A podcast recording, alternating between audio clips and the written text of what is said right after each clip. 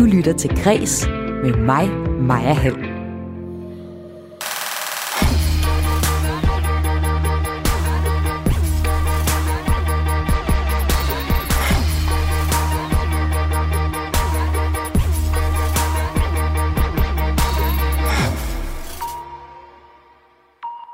Det største danske sportsnavn, måske siden Michael Laudrup, har lagt ketcheren endegyldigt på hylden. Og det mest interessante tidspunkt i hendes karriere var ikke, da hun var bedst, men derimod, da hun skulle genopfinde sig selv som tennisspiller. Det er Karoline Wozniacki, jeg taler om, for i går aftes spillede hun sin aller sidste kamp. Og først her i dit daglige kulturprogram Kreds, her på Radio 4, der ser jeg på, hvordan hun har været et stort sportsnavn, uden folk nødvendigvis har set alle hendes kampe.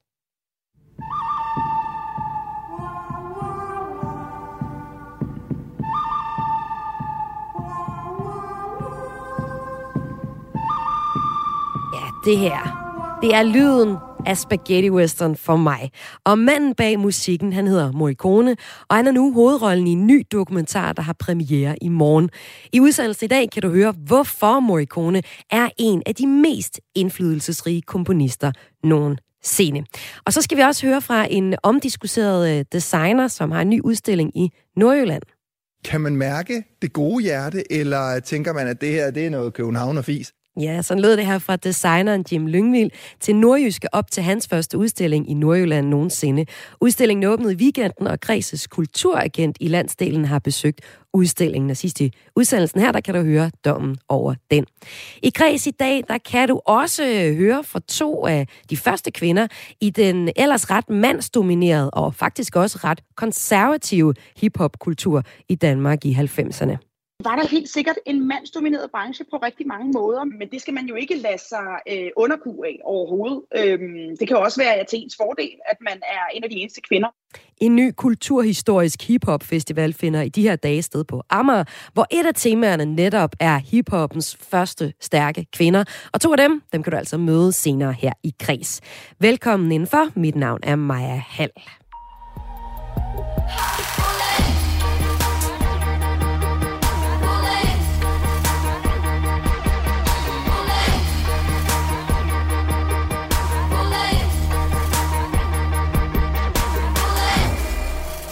Pauline Wozniacki, hun har ligget nummer et på kvindernes verdensrangliste Women Tennis Association, WTA, i to sæsoner tilbage i 10 og 11. Hun har været i tre Grand, Grand, Grand Slam-finaler, hvor hun vandt den seneste, da hun for fire år siden vandt Australia Open.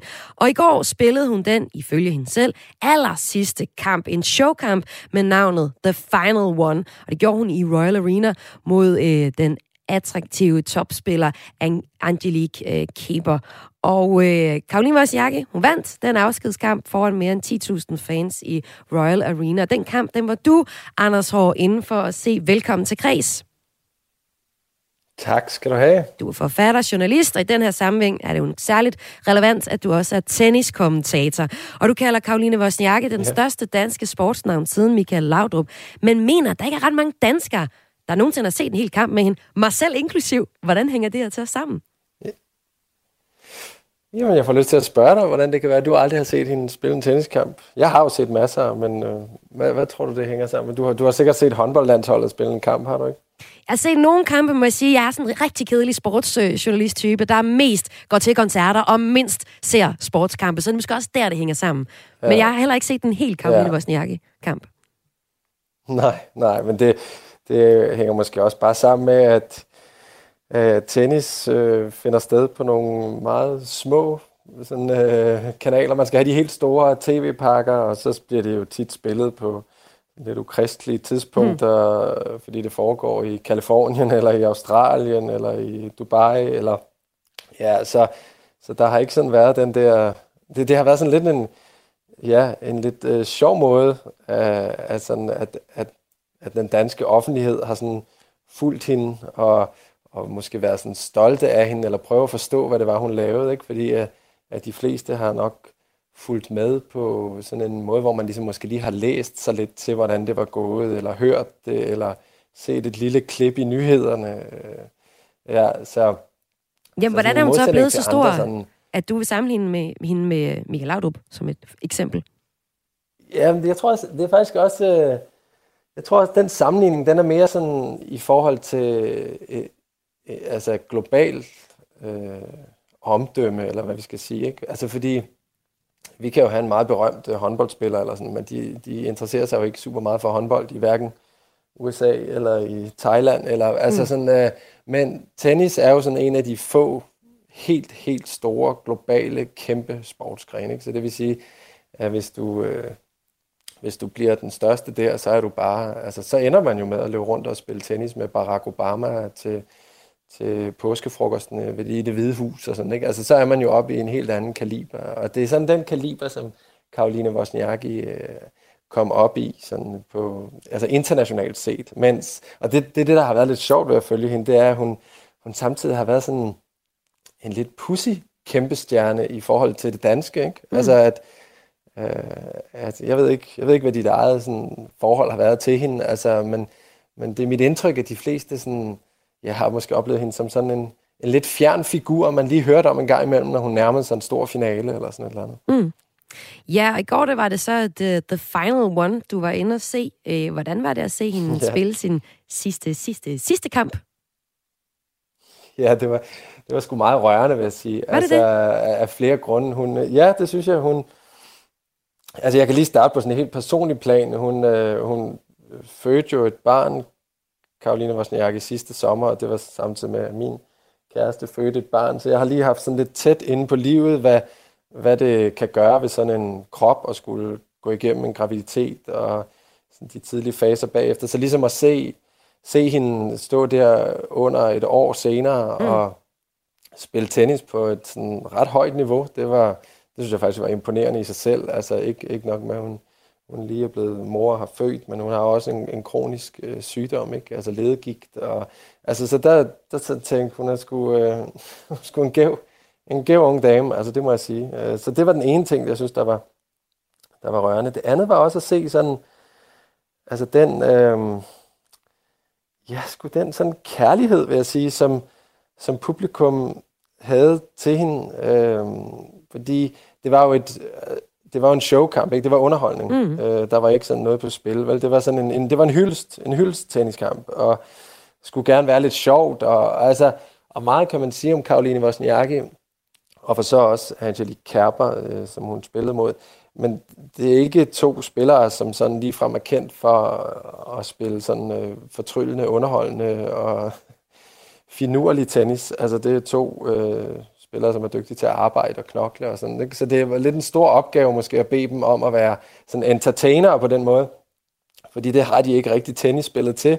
Og på den måde var det også som sådan en showkamp. Øh, jo var den ikke sådan super underholdende, men alligevel så var der bare sådan en, en velvilje fra publikum til, at det her, det skal vi bare, det skal være en god oplevelse. Ikke? Altså, og Karoline løber rundt dernede, og hun har sådan rejst rundt i verden gennem alle de år, og nu har vi hende her på hjemmebane, og ja, det lykkedes ikke med at slå til bolden gennem benene og nogle andre sjove tricks og sådan noget, men, men vi holder af hende alligevel, for hun ja. prøver, hun løber rundt dernede og prøver sit bedste, ikke? Og der var bare sådan en, en velvilje, synes jeg, som var meget fin. Altså også at se til sidst, øh, altså der stod jo voksne mennesker og havde tårer i øjnene, da hun stod og sagde tak øh, mm. for støtten gennem alle årene, og Altså, og, og det er sjovt, ikke? Fordi på nogle måder, så, så, så kunne man sådan godt øh, høre hendes snak som sådan endnu et eksempel på sådan de der pladespillersvar, som vi har hørt fra hende og fra mange andre sportsfolk i øvrigt gennem årene. Ikke? Altså, det var som om, at det hele lidt var skrevet på forhånd, og man tænkte sådan, hvordan kan det her, så sådan, jeg tænkte, hvordan kan det her røre folk så dybt? Ikke? Altså det, jeg sad og tænkte på folk, der græder ved Candice-koncerter også, eller sådan, ikke? Mm. Altså sådan, hvordan, hvordan rammer det her plet? Altså, men, men der er et eller andet i sådan den måde, hun har gebærdet sit, øh, ja, sit liv og sin karriere på, og den der, den der sådan gævhed. Jeg vil sige, hun er en meget sådan gæv person, Karoline mm. Wozniacki. Mm. Også en, der øh, med sådan relativt få midler og et sådan lyst sind, bare er blevet ved med at trumle på og kæmpe, og ja, altså så hun repræsenterer på en måde nogle værdier, som, som øh, en del mennesker virkelig sådan knytter sig til. Altså den her gævhed og frem i verden, og jeg kan, jeg kommer fra ja. Den her verden, ja. og nu skal ja, jeg... der er noget bare umiddelbart. Ja, ja, umiddelbart. Altså, ja. nu, nu sagde jeg, det var ja, sådan sidste, umiddelbart over hende, ja. sidste, sidste, sidste, men det er jo fordi, i 2019, der meldte hun første gang ud, at hun ville stoppe sin karriere. Altså, det var ligesom en professionel karriere. Hun vil gerne, ja, til at stifte ja. familie. Efter, så har hun øh, lavet nogle ja. forskellige opvisningskampe. Der har selvfølgelig ikke været så mange, som man måske kunne have håbet på, på grund af corona. Og øh, så var der også noget lidt finurligt, fordi umiddelbart efter kampen i går, der blev hun spurgt af TV2 Sporten, om hun nogensinde kunne finde på at genoptage sin tenniskarriere. Og så siger hun, det ved jeg ikke. Lige nu tror jeg det ikke. Men aldrig sig aldrig. Man ved aldrig, hvad fremtiden bringer. Altså, man tjener jo også mm. meget godt på sådan nogle øh, showkampe, som den, hun lavede i går. Tror du, det var den sidste kamp, eller er Karoline Wozniacki typen, der lige skal have til et sommerhus mere? altså, hun løber rundt og laver en masse ting, øh, som indbringer hende penge. Altså, jeg vil sige, jeg tror, hvis hun, hvis hun begynder at spille professionel tennis igen, så er det i hvert fald ikke for at få råd til et sommerhus. Hun er, hun løb jo rundt og tjente øh, små 100 millioner kroner om året i sin øh, mm. bedste aktive år, så hun, øh, hun, hun mangler ikke noget. Øh, altså, jeg skal måske også lige sådan, bare lige for at skille det ad, altså mm. det, der fandt sted i går, har intet at gøre med, om hun spiller tennis igen eller ej. Det var sådan en hyggekamp, ikke? Mm. Det var slet ikke øh, noget, der svarer til, hvad det vil kræve af hende, hvis hun vender tilbage til at spille professionel tennis. Altså, hun er, hun er slet ikke i form lige nu til at, at kunne begå sig blandt øh, de bedste i verden, og det vil kræve en massiv indsats, hvis hun skal derop. Så det er ikke sådan en beslutning, man lige tager let, eller den, hvorimod det at, at spille sådan et, en showkamp, som jo også er en måde at få tjent nogle penge og få hils på det danske publikum, det, det er sådan ren hygge. Eller sådan. Så, men øh, flere af hendes kollegaer har jo gjort det der med at, at stoppe karrieren og så vende tilbage. Altså, jeg vil sige, jeg tror måske, det bliver lidt sværere for Karoline Wozniacki, fordi hendes spil det er så baseret på at være i afsindig god fysisk form og kunne mm. løbe solen sort og slide sine modstandere ned. Ikke? Og det, altså hvor hvis, hvis man nu har et sådan lidt mere aggressivt spil med slag, der bare kan slå vinder ud af ingenting, eller sådan, så er det måske mere sandsynligt, at man kan begå sig også, når man er kommet lidt op i årene, men men, øh, ja. Men altså, hun, øh, hun har jo før virkelig trodset oddsene, altså, så, øh, så det, det er da fint, hun holder den mulighed åben. Det, det er jo blevet meget populært blandt, øh, blandt idrætsfolk sådan at, at stoppe karrieren under stort ståhej, og så på en eller anden måde følger der en masse opmærksomhed øh, med i forbindelse med den beslutning, og så, så vende tilbage, gøre comeback under tilsvarende stort ståhej. Øh, det kan og så være, måske det, stoppe hun, igen øh, senere under stort ståhej. Ja, ja, det altså, være, det, det, det er også sådan, der, der er sådan, ja, der er sådan nogle bølger i det, ikke også, som man nogle gange kan tænke sådan også næsten virker sådan helt formelagtigt. Uh, ja. Men det vi altså kunne se i går, det var sådan en, en, en showkamp, som Karoline Wozniacki spillede i går ja. til en fuldt øh, øh sal med 10.000 publikummer. Anders Hård, du var en af dem, der var med til den her sidste kamp. Så er det ja. altid spændende at løfte blikket og se på, hvem overtager så Karoline Wozniackis rolle. Vi har tidligere i dag her på Kreds på Radio 4 fået et skriftligt svar fra et spirende tennistalent, Holger Rune, øh, som vi spurgte, hvor stor betydning Karoline Wozniacki har for dansk tennis i det hele taget. Og nu vil jeg lige læse det op, Anders, så spørger jeg dig bare helt kort til sidst, hvad din reaktion på det, han fortæller her. Han skriver, Karolina er på alle måder en kæmpe inspiration, ikke bare for mig og tennis, men for al sport i Danmark. Det kommer ud af forhistorie, øh, det at komme uden forhistorie i sin sport og arbejde sig op fra bunden, lægge det hårde arbejde i dedikation, krydret med talent og blive den bedste i verden, må kalde på respekt fra alle. Og her har han indsat tre udråbstegn virkelig alle. Det er ikke let. Jeg står selv i det. Konkurrencen er benhård. Det kræver det ypperste mentalt og fysisk. Det har Karoline bedrevet. Jeg glæder mig til at kunne løfte arven sammen med Clara, det er Tauson, han taler om her, inden for det næste øh, par år, så vi fortsat kan vise Danmark i verdenseliten, og ligesom Karoline kan inspirere en masse unge til at gribe catcheren. Det fortæller tennisspilleren her, eller det skrev han til os i en besked, øh, hvor jeg så Holger Rune, som øh, jeg lige læste beskeden op fra øh, her. Øh, Anders Hård Rasmussen, øh, Danmark, er vi en stor tennisnation, som Holger Rune lægger op til her?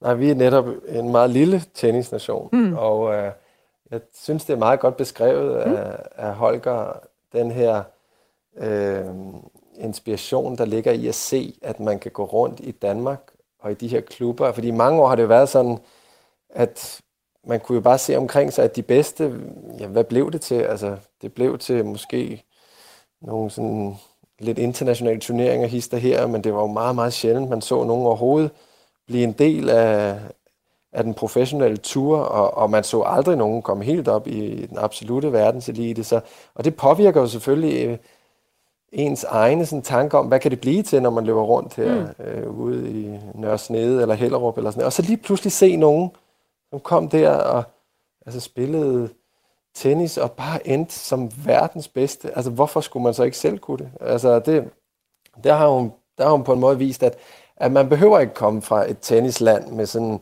en meget sådan øh, vel gennemarbejdet elitestruktur, altså som andre lande, der bare altså, du ved, sprøjter top 20 spillere ud år efter år efter år. Ikke? Altså, at man kan faktisk godt finde sin egen vej. Øh, det, øhm, ja, det synes jeg, øhm, det er meget opmuntrende, og, og vi, altså, for os, der elsker at følge med i tennis, i hvert fald, der er det helt utroligt så privilegeret det er, at lige så snart Karoline Wozniacki, hun stopper, så har vi to kæmpe talenter, der allerede er deroppe, hvor vi, altså vi kunne have gået, vi kunne have gået til 20 år, uden at have nogle danskere med i Grand Slam turneringer igen. Det vil ikke være mærkeligt, altså fordi tennis er sådan en lidt, altså det er jo en meget lille sport i Danmark i forhold til, hvor stor det er i verden, så, så det giver slet ikke sig selv, at vi har typer som Holger og Clara til at men det har vi, og vi må jo bare give dem pøj pøj ja, videre ud i karrieren. Ja, og jeg vil også sige ja, tak, fordi du var med her i Græs i dag. Anders Aarhus, forfatter, journalist, og i den her forbindelse dobbeltstreg under tenniskommentator.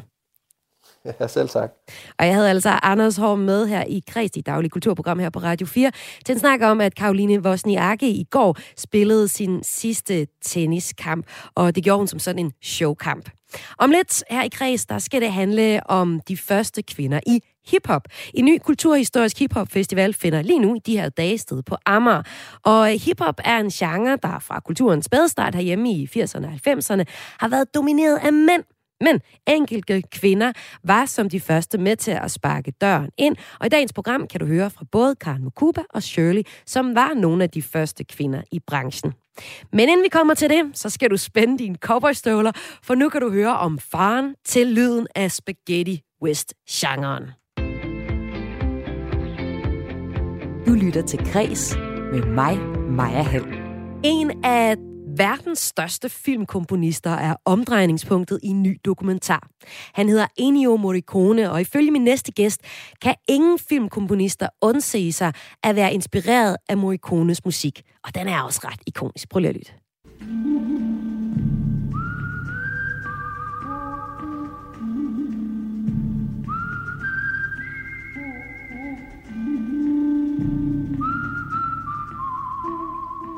Vi skal som det næste her i kreds dykke ned i Morikones musik, og når jeg siger vi, så er det fordi, jeg nu har besøg af filmkomponist Niklas Schmidt. Velkommen til kreds. Velkommen til kreds, Niklas. Tak for det. Ja, du var der. Du er blandt andet kendt for at lave musik øh, til Unge Astrid, en film om Astrid Lindgren, og for titlen med musikken til DR's store serie Frederik den 9. Og lige nu så sidder du og laver musik til årets julekalender. Men uh, Morricone, hvad har han betydet for dig som filmkommunist? Altså, han er jo på en eller anden måde det helt store forbillede for, jeg tror, alle filmkomponister. Han, er, han har alt det der, han har den fulde pakke, som vi måske alle sammen drømmer om at få. Ikke? Altså, han, han kan skrive filmmusik, som bliver ikonisk, og som ligesom løfter filmen op på et helt andet stadie, og lave i ørefaldende melodier, som vi kan tage os med ud af biografmørket, og hvor vi bare skal høre nogle få toner, som vi lige gjorde her før, og så er vi tilbage i filmen. Så altså, han er, hvis vi, altså, det er jo svært at sætte, lave sådan nogle, nogle rangordninger blandt, blandt komponister på den der måde, men altså, hvis, hvis vi skal sige, at de helt store, så er han nok oppe i top 3. Og øh, en ny dokumentar, der hedder Ennio Morricone, den øh, The Maestro, handler om den her filmkomponist. Han er en øh, italiensk filmkomponist, der er nok bedst kendt for det, vi kalder spaghetti westerns, altså italienske western øh, film, og så musikken derfra. Øh, dokumentaren den er premiere i morgen, og i den dokumentar, der får man historien om ja, hele historien om ham, uden at man bliver sådan helt vildt personlig i dokumentaren, så er det ligesom en, en, øh, en historisk dokumentar med udgangspunkt i hans liv, og også lidt stikker ud til, hvad der ellers sker i, øh, i verdenshistorien i løbet af hans liv. Gennem øh, hele livet, der arbejdede Morricone sammen med sin gamle skolekammerat Sergio Leone, som øh, hyrede ham til at skrive musikken til sin første spaghetti western, der på dansk hedder En nævnfuld dollars, der havde premiere i Italien i 64. Morricones lydside til øh, den sidste film i den her dollar-trilogi, det er den gode, den onde og den grusomme, som vi lige hørte lidt af i introen. Og den bliver anset for at være et af de mest indflydelsesrige stykker filmmusik nogensinde. Og den blev også indlemmet i uh, Grammys Hall of Fame i øh, 2009. Og Niklas Schmidt, uh, nu skal vi lige høre et minuts penge af den her. Og så skal vi prøve at dykke ned i, hvad der er helt særligt ved det her nummer. Men det er noget med, der er en træfløjte, vi lige... Uh, den, den gør ret meget for det her nummer. Er det ikke noget med det? Jo. Lad os prøve at lytte godt efter her.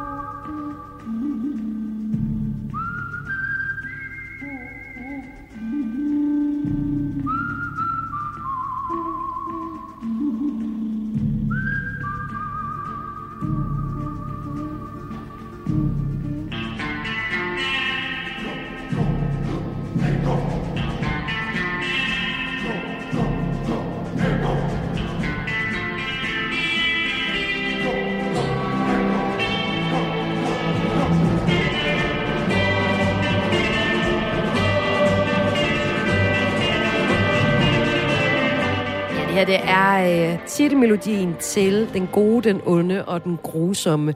Og øh, Niklas Schmidt, når jeg hører det her, så ser jeg bare med det samme en storrygende, øh, svedglinsende Clint Eastwood med en sted poncho, der løber rundt på en eller anden øh, en kirkegård for at finde en skjult skat eller sted. Altså, man har ja. virkelig filmen i sit hoved, når man hører den her musik. Øh, jeg sagde før træfløjte. Der er jo også øh, fløjte i det hele taget. Men hvad er det, der gør det her nummer så ikonisk, Niklas? Altså, det er jo, det er jo ret, nogle ret vilde elementer, han bruger til at, at, at, at skabe den her musik med. Ikke? Altså, til allersidst får vi, hvad kan man sige, filmmusikkens øh, mest brugte øh, kort, altså strygeorkestret ind. Men ellers er det jo, altså, der, der er ja, folk, der fløjter, der er en elgitar, der er kirkeklokker, der er noget, der lyder som en harmonika, der er folk, der skriger, der er lyden af øh, ja, det her, den her fløjte, der måske kan lyde lidt som sådan en prærieulvehyl. Så, så hvad kan man sige, og, og så er der hele sådan grundrytmen, der, der, der, der, der, som næsten lyder som en, altså lyden af hestehår mm. hen over prærien. Ikke? Så, så på en eller anden måde har han her et, et, et, et kæmpe altså, samsurium af, af i virkeligheden ret originale idéer, der til sammen skaber den her filmmusik. Så hvis man ligesom kigger på, hvordan man lod, lod hvad hedder det, vesterne lyde før det, så det her jo bare sådan, altså det er en revolution, og alligevel er det fuldstændig rigtigt, når vi hører, altså i dag er det jo bare blevet en slags kliché. Jamen, det er rigtigt. Når man sætter det på, så er man sådan, okay, nu er der nogen, der skal duellere på en eller anden måde, når man hører den ja. her musik, ikke? Men det, der jo også adskiller uh, Morricone her fra andre store filmkomponister, det er også den mere til, poppede tilgang til musikken, hvis man nu sammenligner med John Williams eller Hans Zimmer, to kæmpe store filmkomponister, hvor det er det der orkestrale musik, de leverer til uh, lydsiden på, på film. Så er det her jo sådan det lidt mere vittige også, og så lidt mere enkle lyd i det. Og jeg kunne godt tænke mig, at vi lige tog et eksempel eksempel mere. Altså Morricone har jo komponeret flere end øh, 500 soundtracks til film og tv, over 100 klassiske værker og solgt over 70 millioner album i løbet af sin øh, 70 år lange karriere, som det blev til, inden han øh, døde. Et af, af numrene, jeg lige synes, vi skal spille nu, det er fra Once Upon a Time in the West, Man with the Harmonica. Og det er et eksempel på, hvordan den her musik også fylder rigtig meget i en film. Men jeg måske vil lige sige et par indledende ord lige, til, lige præcis til det her musik. Ja, altså det er jo mundharmonikaen, som, som man kan sige er et af de der instrumenter, der optræder inde i selve Kolberg-universet, som han så ligesom hiver ud og får lov til at bare fylde det hele væg til væg. Øh, altså en, en mundharmonik kan jo ikke sige, den siger jo ikke særlig meget, men hvis du putter mikrofoner tæt på den, og, og rumklang og, og mixer den på den rigtige måde, så kan det pludselig altså, åbne sig og, og blive et helt andet øh, rum i filmen. Ja, det kommer her. Lad os lige høre lidt fra fra det, altså Morricones musik til Once Upon a Time in the West.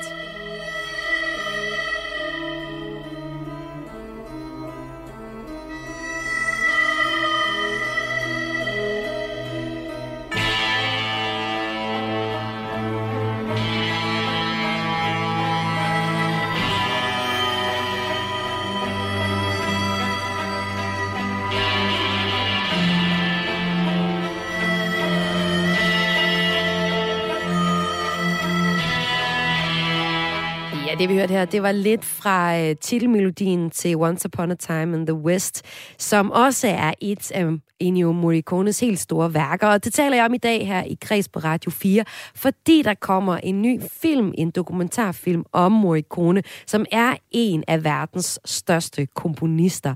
Og uh, det her var jo så et eksempel på, hvordan hans musik faktisk kan fylde ret meget i uh, en film. Uh, fylder den så meget, at, at man uh, nogle gange bare lader uh, musikken stå, og ikke, der ikke sker så meget øh, andet i, øh, i filmen, Niklas? Det synes jeg faktisk, man kan, man kan se rigt, rigtig ofte, når hans, når hans musik træder ind i filmen på de sådan helt centrale steder, så er, det, så er det ikke fordi, der er særlig meget, der bliver sagt. Altså mm. det er sådan set musikken, der får lov at tale og få alle følelserne frem. Og så og, bliver man glad ja. som filmkomponist, gør man ikke det? Jo. Når den så er en hel medspiller, skal på rollelisten nærmest, ikke?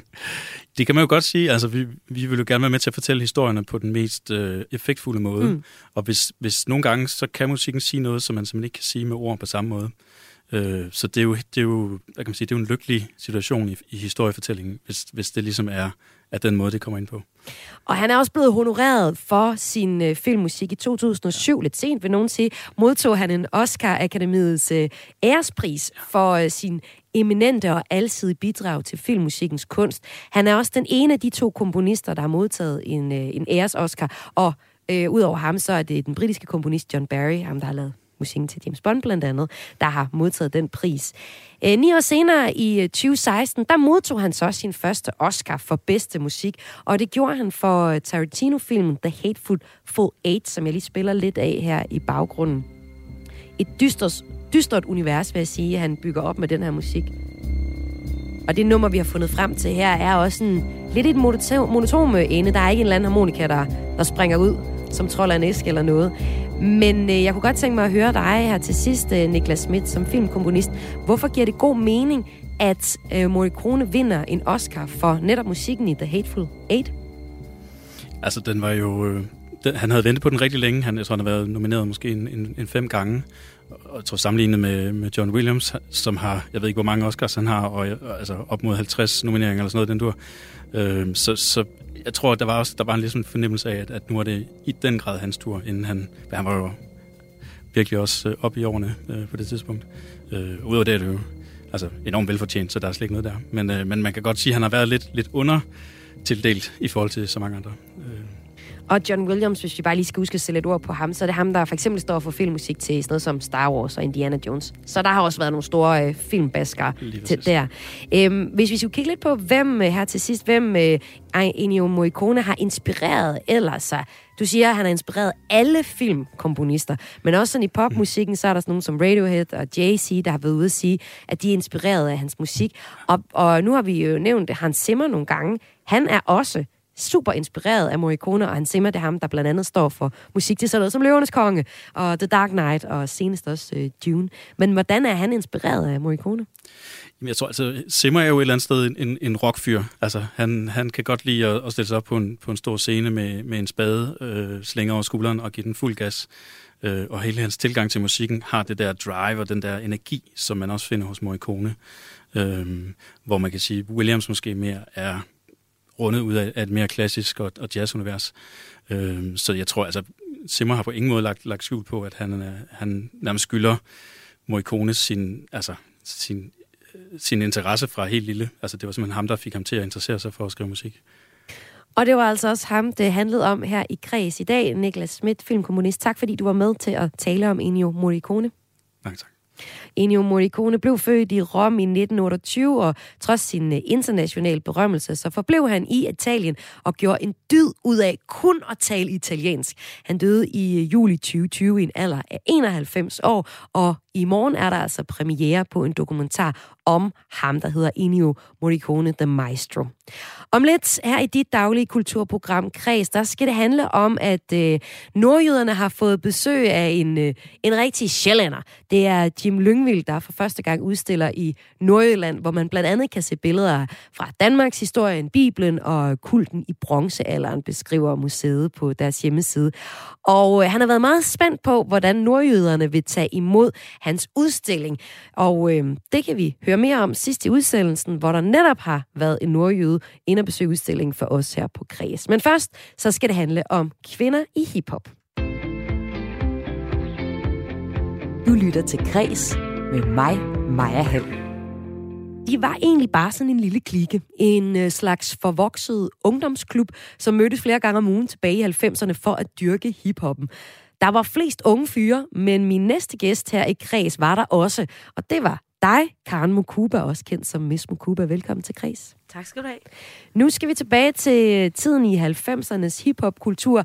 En øh, super konservativ, har du fortalt mig, undergrundskultur, hvor øh, du stadig skal kende de rigtige koder for at være en del af klubben. Det skal vi tale meget mere om de næste øh, 20 minutters tid, hvor vi der på Kreds dykker ned i starten på det danske hiphop-miljø. Og det gør jeg, fordi en ny kulturhistorisk hiphop-festival, Get On, er i gang på Amager i de her dage. Et af temaerne på festivalen er hiphoppens første stærke kvinder.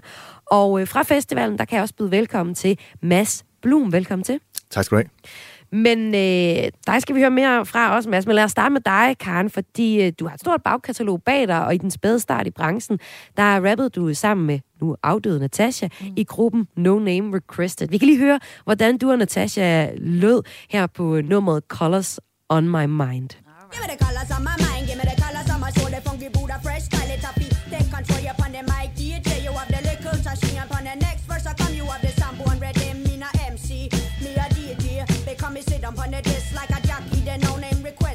Kan prøve lige at tage med tilbage fra starten af din musikkarriere. Hvordan var din vej ind i branchen som kvinde, ind i hiphop-branchen? Jamen altså, jeg tror, jeg startede som alle andre, der starter musik, øh, med en interesse for en genre, som det tidspunkt ikke øh, blevet spillet på radioen eller nogen andre steder. Man skulle, øh, ja, man skulle finde det af veje, eller du ved, hvis radioen tilfældigvis spillede, men det, det gjorde Danmarks Radio meget, meget sjældent. Eller, ja, så, så den måde, jeg kom ind på det, det var, jeg, blev, jeg var nysgerrig allerede. Øh, jeg tror, jeg var 10-11 år, jeg hørte Rocksteady Crew, øh, som var noget af det første, og og mange år senere, omkring 16 år, der, der var omkring 16, der mødtes jeg med Natasha, og havde vores første koncert, hvor vi opvarmede mm. til Queen Latifah i 1990. Og øh, ja, vi var meget glade amatører, men fra deraf så rullede bolden ligesom. Så rullede bolden. og lad os uh, lige prøve at høre hende, fordi Queen Latifah, det var, uh, ja, eller hun er, var også en kvindelig amerikansk uh, rapper, som uh, var kæmpestor, også en af dem, der har inspireret altså jer til at starte med. Men altså en udenlandsk kunstner. Men lad os lige høre lidt fra hende her. It, the rhyme it is wicked. Those that don't know how to be pros get evicted. A woman could bear you, break you, take you. Now it's time to rhyme. Can you relate to a sister's open up to make you holler and scream? Hey, yo, let me take it from here, queen. Excuse me, but I think I'm about due to get into precisely what I am about to do. I'm conversating to the folks who have no whatsoever clue. So listen very carefully as I break it down for you. Merrily, merrily, merrily, merrily, hyper, happy, overjoyed. Please, with all the beats and rhymes my sisters have employed. Look, cause you throwing down the sound totally a yes. Let me state the position. Ladies first, yeah. Altså, Carmen Cuba, Queen Latifah var en af dem, du kunne blive inspireret af. Du kom til Danmark fra Tanzania som teenager, og øh, du siger, at der faktisk var noget i musikken, som tiltalte dig, blandt andet musikkens forhold til sortes rettigheder. Var det i virkeligheden det, der betød rigtig meget for dig, og for at du kom ind i øh, hiphop-miljøet? Der var i hvert fald en del af det, der ramte mig 100 procent. Øh, fordi, ja, du ved, jeg, jeg, jeg, jeg var teenager lidt efter et ståsted og kæmpe kærlighed til min øh, moders land, Afrika, og min øh, vestlige rødder, hvor min far kommer fra. Så jeg synes, hiphop havde lige præcis de elementer, jeg måske ikke selv troede, jeg manglede i mit liv. Sådan følte jeg det i hvert fald. Øh, og så fordi det havde, altså du ved, deres budskaber, jeg tror, altså inden, inden sådan rap rigtig kom ind i mit liv, så var jeg øh, ligesom en andre piger, du ved, der elsker popmusik, og jeg kunne også godt lide Whitney Houston, og alle de der, øh, Janet Jackson, der var også lidt Madonna, Michael Jackson var også en af mine store helte, men, øh, men, men det der med, at rap lige pludselig, man kunne, man kunne skrive om andre emner, mm. det var super fedt. At det var sådan lidt rebels, der var noget, og, og så, som teenager, det var, for mig i hvert fald, var det bare super fedt at være, gå lidt mod strømmen, altså ikke noget, jeg var bevidst om, men... Øh, Ja, noget, noget, øh, jeg følte mig meget hjemme i hvert fald i, i det miljø. Og det blev det jo så også en del af i dag i 90'erne, hvor hiphoppen lige så stille vinder ind i, øh, i Danmark, også på et tidspunkt får lov til at blive spillet i radioen. Og lige nu så er der en øh, festival, der foregår lige nu på Amager. Den hedder Amager Ghettoen i København. Og Mads Blum, du er arrangør på den festival. Et af jeres et af, et af de emner, I tager op, er netop øh, stærke kvinder, der var med sådan, i, i starten af hiphoppen i Danmark herhjemme. Hvorfor har det været et vigtigt emne for jer at tage op? Jamen, Det, det er der mange grunde til. Øh, jeg synes, øh, de to, jeg vil, jeg vil nævne her, er jo, at, øh, at vi øh, i Armageddon ønsker at, altså at fejre den danske øh, hiphop-kultur. Og der har kvinderne helt klart øh, bidraget med en, en masse spændende og øh, vigtige ting i, i, i hele kulturen. Og så er det også, altså en anden ambition i, i Armageddon er jo, at at vi gerne vil øh, give folk mulighed for at fortælle nogle af de historier, der ikke er blevet øh, fortalt øh, fra, fra scenen. Der har jo været øh, den nye Stil-podcasten på Danmarks Radio og, og forskellige andre ting, men, men jeg synes alligevel, at der er en del historier, som, som, som vi gerne vil høre fra, fra deltagernes egen mund, og, og det var virkelig et, øh, et privilegium at have øh, de, de fire stærke kvinder på scenen i går. Der var så mange gode øh, røverhistorier og så mange øh, hemmelige numre, der blev spillet. Og, og netop historien om det her med, at at hiphoppen mm, var og er til dels en meget øh, mandsdomineret øh, kultur. Det er heldigvis ved at være anderledes. Vi står jo heldigvis i en tid, hvor hvor, øh, hvor Tessa og, og, og, og, og Sulka for eksempel her på den hjemlige scene, og øh, Cardi B og Nicki Minaj ude i den, i den, i, ude i den store verden jo øh, sparker døre ind. Og, og dem, vi havde på scenen i går, var, var nogle af dem, der har, har lavet et, et kæmpe bidrag for ligesom at, at, at gøde jorden for, at vi, vi, vi står der. Så det var fedt. Og det er jo altså den festival, der lige nu løber af stablen, og derfor vi også her i Kreds på Radio 4 dykker ned i øh, hiphoppens start i Danmark med fokus på øh, kvinderne. Og øh, med mig, øh, der har jeg dig, Mads Blum, der er fra festivalen, og jeg har også Karen Mukuba, dig, som har været en del af starten på hiphoppen herhjemme. Vi skal også høre fra en anden kvinde, der var i branchen på det tidspunkt. Det er sangerinden Shirley, der blandt andet har sunget sammen med navne som Den Gale Bruse og Outlandish, og som du også kender, Karen. Og øh, selvom hiphop-miljøet fra starten har været mandsdomineret, så øh, fortæller hun, at det ikke har været et problem. Og Shirleys vej ind i branchen startede blandt andet med, at hun hørte hiphop som helt ung sammen med sine drengevenner, fortæller hun her. Altså min vej ind i branchen øhm, var egentlig via forskellige veje, men øhm, jeg startede med at lytte til hiphop, da jeg var, da jeg var 11-12 år gammel. Der var der sådan noget Two Live Crew, NWA, Public Enemy, øh, som jeg synes var super fedt. Øh, og det lyttede jeg til sammen med et par øh, af drengene fra min klasse dengang.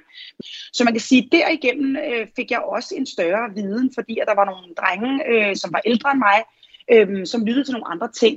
Øh, derigennem, der lærte jeg faktisk også øh, til øh, Karen og Natasha at kende, No Name Requested, som var øh, veninder med en af mine veninder, eller to af mine veninder, Mille og Clara, øh, som jeg stadig øh, hænger ud med i dag, og jeg ser også stadig Karen. Og, øh, og det var fedt ligesom at se øh, nogle, nogle danske øh, og så piger, øh, der ligesom gik ind i den her branche her, og faktisk øh, klarede sig mega godt at jeg, jeg kendte til dem og begyndte at kende nogle forskellige øh, danske øh, grupper, øh, hiphop-grupper øh, osv., så, så øh, fik det, jeg fik ligesom mere og mere interesse øh, for det. Og så, da, så gik jeg selv i gang med at lave øh, min egen plade i 95, som så udkommer i 96.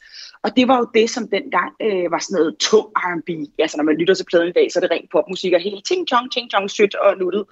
Øh, men det, på det var et tidspunkt, der var det bare altså virkelig R&B og virkelig øh, lækkert, sexet, sensuelt, du ved, derudaf.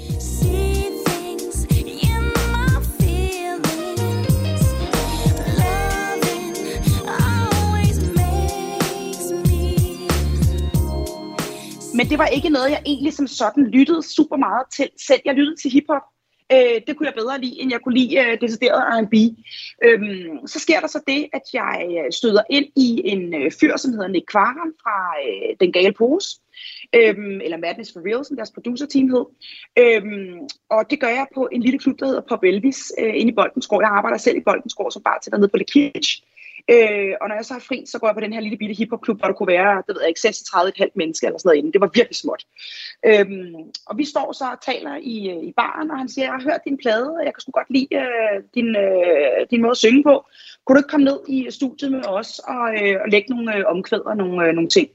Og det gjorde jeg så, og det var faktisk, hvad skal man sige, den reelle vej ind i hiphop for mit vedkommende øhm, i den danske hiphop, altså selv at medvirke øhm, i, i gruppen. Og jeg blev så det kvindelige medlem af Den Gale Pose øh, tilbage i uha, 98, 97, 98, 99, noget lignende, 98 tror jeg det var. Det var min, øh, det var min vej ind.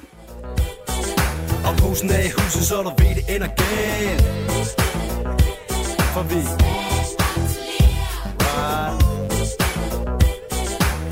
Og af huset, så du ved det ender galt Altså, det var da helt sikkert en mandsdomineret branche på rigtig mange måder, men hvilken branche er ikke det, hvis jeg bare må spørge? Altså, det kan godt være, at vi er 2022, øh, men der er stadig øh, rigtig mange brancher, hvor det øh, er mænd, der sidder øh, øverst, øh, eller hvor der i hvert fald, hvor de dominerer.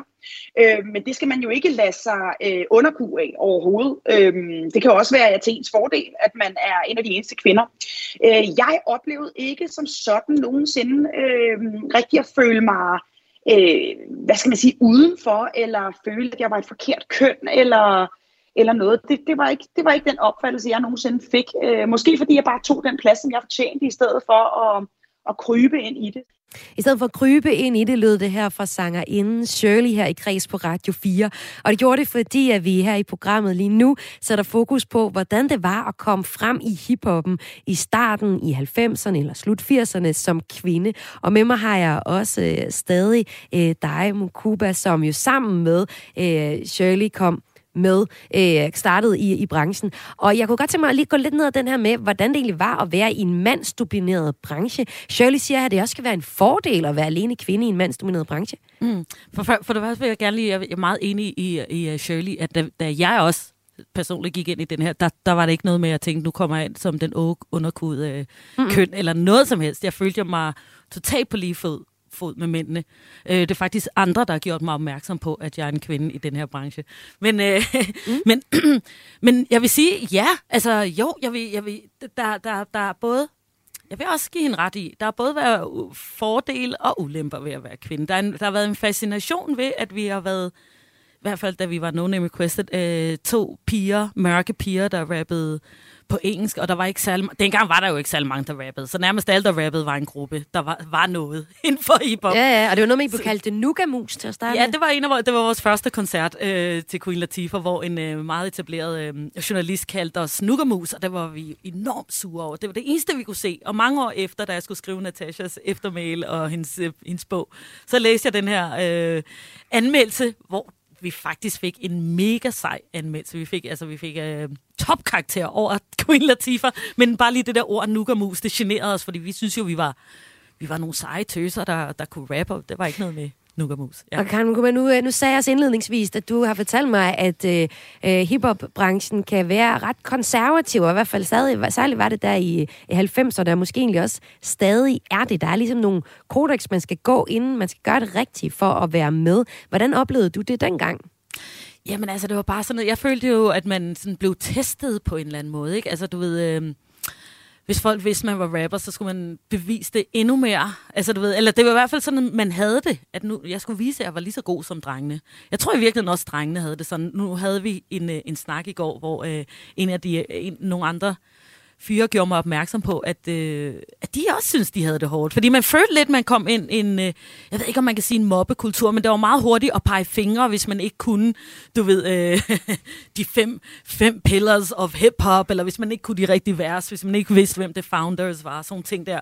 Så kunne man hurtigt blive øh, peget på, og sådan, hey, så er du ikke en rigtig hiphopper. På den måde kunne det være konservativt, og der findes stadig hiphop-politi. Altså, jeg synes, et meget godt eksempel i dag, det er, Øh, en, der har, jeg er meget kær, eller, har, der har, eller en, jeg, som jeg holder meget af, Tessa for eksempel. Hun mm. er med til at skrive hendes tekster sammen med en, en virkelig dygtig sangskriver, der hedder Levitt. Øh, og ham Levitt, han har også skrevet tekster for nogle andre meget etablerede fyre, som jeg ved for eksempel Casey Jelly, og, sådan, og nogle andre, der er på, på hitlisterne. Der bliver aldrig stillet spørgsmålstegn, hvorfor de ikke selv skriver deres tekster, men, men Tessa, det, det kan jeg bare mærke, altså for i hvert fald de rapper, der er på min generation, eller hiphopper måske, ja, og dem, der virkelig stadig har det der, ja, du ved, kodex omkring mm. øh, rap, de, de, har, de synes ikke, hun er en, en rigtig rapper, selvom hun kan spytte bars, hun har noget på hjertet, øh, og i virkeligheden, hun, føl, hun føler sig også som en del af det her miljø. Øh, men det får hun ikke helt... Jo, det får hun nok lov til for mange. Der, mange piger har også taget hende som rap-dronning nummer et, og jeg synes, vi er mange dronninger, skal lige sige. Mm. Men, øh, Men skal vi ikke også lige høre lidt af Tessa? Jo, lad os gøre det. Hun lyder sådan her. Jeg var sådan der around, lille tier Håber du kan tæmme vilde piger Rimmer rundt, Lion King Jeg betaler regning Fuck din skies, fuck din likes Op det Breitling Roller ned og vendt rundt. Barbie rykker kendt rundt. Nu er du kun i centrum, når jeg sætter mig på den mund. Jeg kan lære dig lidt af hvad der mærker det momentum. Skanskrevet op i mit pensum. Tror du, jeg kan tænde på en pengpong sjovt? Sidst uge tjente jeg, hvad du tjente på. Og Tessa, som vi hører her i Kreds på Radio 4 lige nu, hun er jo så et eksempel på en øh, aktuel, stor, øh, kvindelig øh, rapper i, i branchen. Og det er jo netop det, jeres festival handler om. I går så tilbage i tiden, mens Bloomer ser på den spæde start eller begyndelsen på hiphop i, øh, i Danmark, og gør det blandt andet også med fokus på, fokus på, på kvinder, og hvordan det var at være øh, kvinde i en mandsdomineret branche i starten. Du sagde før, at øh, nu, er der egentlig, øh, nu, nu er der egentlig flere eksempler på kvinder, der bryder øh, den mandsdominerede verden, men du nævnte øh, blandt andet Tessa, og så nævnte du også Sulka. Sulka, hun er faktisk en kunstner, som øh, for nylig øh, havde en overskrift, jeg tror det var på DRDK, der hed noget med, at, at øh, dansk rapper trækker stikket efter sexistisk og grænseoverskridende adfærd i musikbranchen. Er hun ikke netop et eksempel på, at øh, det stadig er en mandsdomineret øh, kultur, hvor man måske så nu heller ikke kan finde ud af at opføre så ordentligt, Mads? Jo, altså der er jo, øh, altså, der er jo brødende kar i alle kulturer, tror jeg, og, og, og du har da fuldstændig ret i, at, at på den måde, øh, er, altså den del af, af, hvad kan man sige, Sulkas karriere er bestemt ikke øh, noget, øh, nogen skal være stolte af, og øh, jeg kan også på mit køns vegne ikke andet end, end synes, at det er enormt pinligt. Men det synes jeg bare ikke tager noget væk fra, at, øh, at, at, at Sulka er, og jeg håber meget, meget stærkt, at hun kommer tilbage, er mm. en af de mest øh, spændende og øh, dygtige øh, øh rapper. Øh, som, øh, hun er en vigtig kunstner, som, øh, som, vi, øh, som vi har brug for, øh, klart. Men, men jo, altså det viser da selvfølgelig klart, at, at der ikke er, er ligestilling, men i dag skal man også bare huske, at den meget øh, homogene gruppe af øh, 20 mennesker i København og tre mennesker i Odense, hvor jeg er fra, øh, har jo også ændret sig og er blevet, det, det, altså hiphopkulturen er blevet til virkelig mange ting. Øh, og der, altså, nu er jeg med på mange øh, hiphop-fora øh, øh, på Facebook, og der går jo ikke en uge, uden at det eksploderer i, hvad, hvad er hiphop egentlig, og hvad er reglerne, og hvad er elementerne, og det, og det diskuterer vi så, og det, det betyder jo, at kulturen er hele tiden i, i forandring, ligesom, ligesom samfundet er det. Øhm, og og øh, jeg er sådan meget øh, glasset af halvt fyldt, så jeg synes klart, at vi går i den, i den rigtige retning. Mm. Jeg vil også sige, at, at jeg oplever også, at rigtig mange øh, producer, især urban producer, virkelig gerne vil have flere kvinder ind i øh, miljøet og laver, sætter workshops op og sådan ting der. Så, så jeg synes helt klart også, at, at øh, os hiphopper, vi er blevet meget mere bevidste om, at, at vi skal ja, fagne flere. Ja, men repræsentation er blevet, blevet vigtigt også i hiphop, ikke? Altså, øh, hele vejen rundt. Og det, det er kun en god ting, altså. Og sådan lød det her fra jer. Tusind tak, fordi I var med, Mads Blume fra festivalen Armageddon, som løber staben lige nu i København. Og det er mega fedt, skal jeg huske at sige. og også tak til dig, Karl Mukuba, som man blandt andet kan opleve på festivalen. For eksempel på sådan en bustur, hvor man kan høre nogle gode øh, røverhistorier.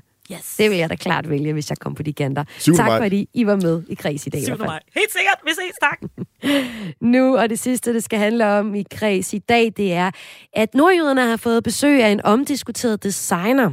Et stort maleri af Christian den 4., der er ved at brænde en heks af, det er et af værkerne i Jim Lyngvilds nye udstilling på Vorgård Slot i Nordjylland, hvor man blandt andet kan se billeder fra Danmarks historien, Bibelen og kulten i bronzealderen. Lyngvild er en dansk designer, der flere gange har sat gang i debatten, fordi kritikere mener, at hans værker fortolker historiske begivenheder for frit.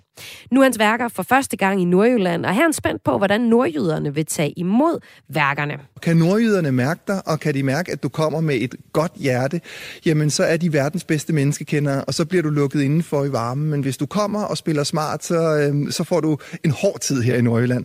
Og derfor så er det jo lidt en, øh, en prøveballon. Øh, kan man mærke det gode hjerte, eller tænker man, at det her det er noget København og fis? Det fortæller Jim Lyngvild her selv til Nordjyske.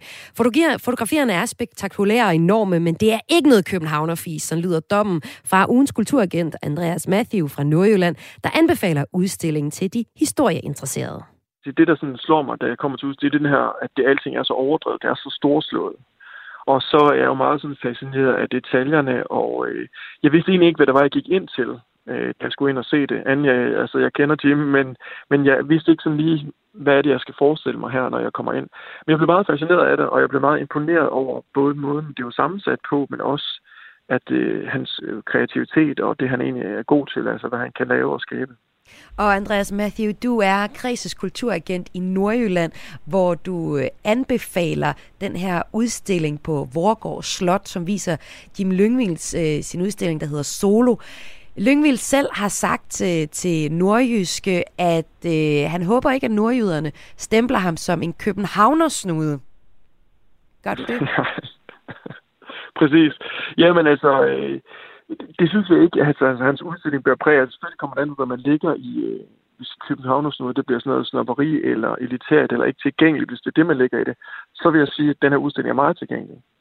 Han vil, altså man kan sige, at James Lyngvi er jo lige med øh, provokatør. Så man kan sige, det, du vil selvfølgelig blive provokeret, når man kommer ind og ser det her. Men det, jeg sådan bliver fascineret af, det er jo netop det her, den her kreativitet og den her skabertrang og alt det, han ligesom øh, rummer. Der er jo sådan en særlig en ting, han fremhæver, det er den her store byste af dronning Margrethe, på de her tre meter, øh, som er ret imponerende, hvordan han har så lavet det, øh, hvordan det ser ud, og jamen, altså, de små, små detaljer i forhold til både smykker og tøj, han har lavet, men også hans, man kan sige, de her kæmpe store billeder, altså kæmpestore billeder, som ligner sådan nogle kæmpestore malerier i måden, det er iscenesat på. Og det, det flotte er jo det her med, at han har jo ikke gjort noget ved billeder, han har jo taget dem, som de så ud. Øh, og så har han egentlig bare lige lagt sådan et, så det, så det her gammelt ud, sådan filter på det. det. Det er ret fascinerende, det han har formået.